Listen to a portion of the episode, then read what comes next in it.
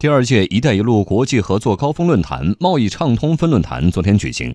我们来听央广前方记者牛萌带来的记者观察：深化“一带一路”贸易畅通合作，创新成为关键词。在昨天的贸易畅通分论坛上，记者注意到“创新”这个词被中外与会者多次提及。不少观点认为，当前世界经济增速放缓，不稳定、不确定性因素增加，全球贸易和投资增长持续波动。而创新则成了贸易畅通、高质量发展的一大驱动力。那么，深化“一带一路”贸易畅通，哪些方面需要创新？创新又能带来怎样的发展动力？商务部副部长钱克明提出，创新合作方式多渠道培育贸易新增长点，持续发展丝路电商。电子商务为推动贸易畅通提供了快车道。我们将深入推动“一带一路”框架下电子商务领域的合作。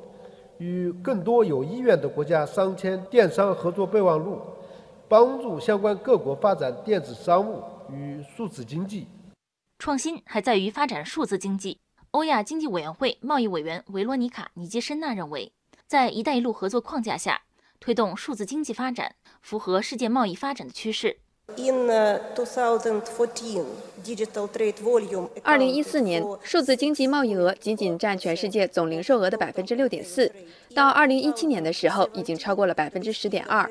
我们预计在三年内，这个比例会达到百分之十八。这也是为什么“一带一路”倡议不仅仅涉及传统贸易，也在宣传和推动数字科技应用方面扮演了非常重要的角色。我们在“一带一路”框架之下，致力于通过现代科技来促进贸易流动。在非洲进出口银行行长欧拉玛看来，技术创新是消除信息障碍、推动贸易增长的有效手段。他希望在共建“一带一路”的过程中，能够吸引相关投资来到非洲。非洲进出口银行非常重视那些能够促进技术发展、通过技术打开市场的投资。非洲进出口银行建立起一个泛非洲贸易信息门户，目的是让我们能够消除信息障碍，帮助非洲实现区域的一体化，促进区域内部的投资和贸易。科技创新也在不断促进金融服务的创新。在中国进出口银行董事长胡晓练看来，深化“一带一路”贸易畅通，需要充分运用现代科技手段，提升金融支撑贸易增长的能力。随着“一带一路”国家工业化水平的提升，产业链深度合作，包括研发、设计、制造、物流等，都对金融提出了更多的新的要求。金融必须适应这一趋势，在机构的布局。产品、渠道、服务方式等方面进行创新，充分运用好互联网、大数据等现代科技手段，全面提升金融支撑全球贸易增长的能力。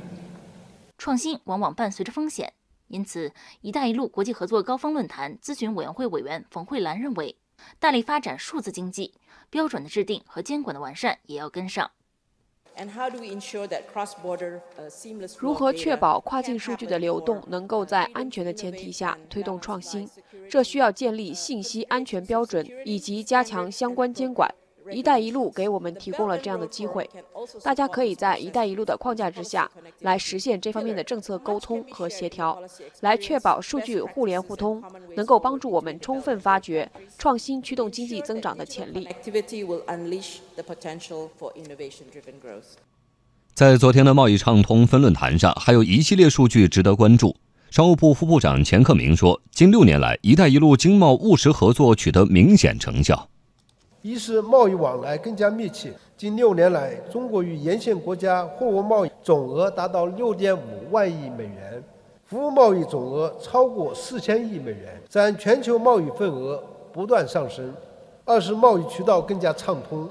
据世界银行估算，“一带一路”建设使全球贸易成本下降了百分之二点二。三是自贸网络更加完善。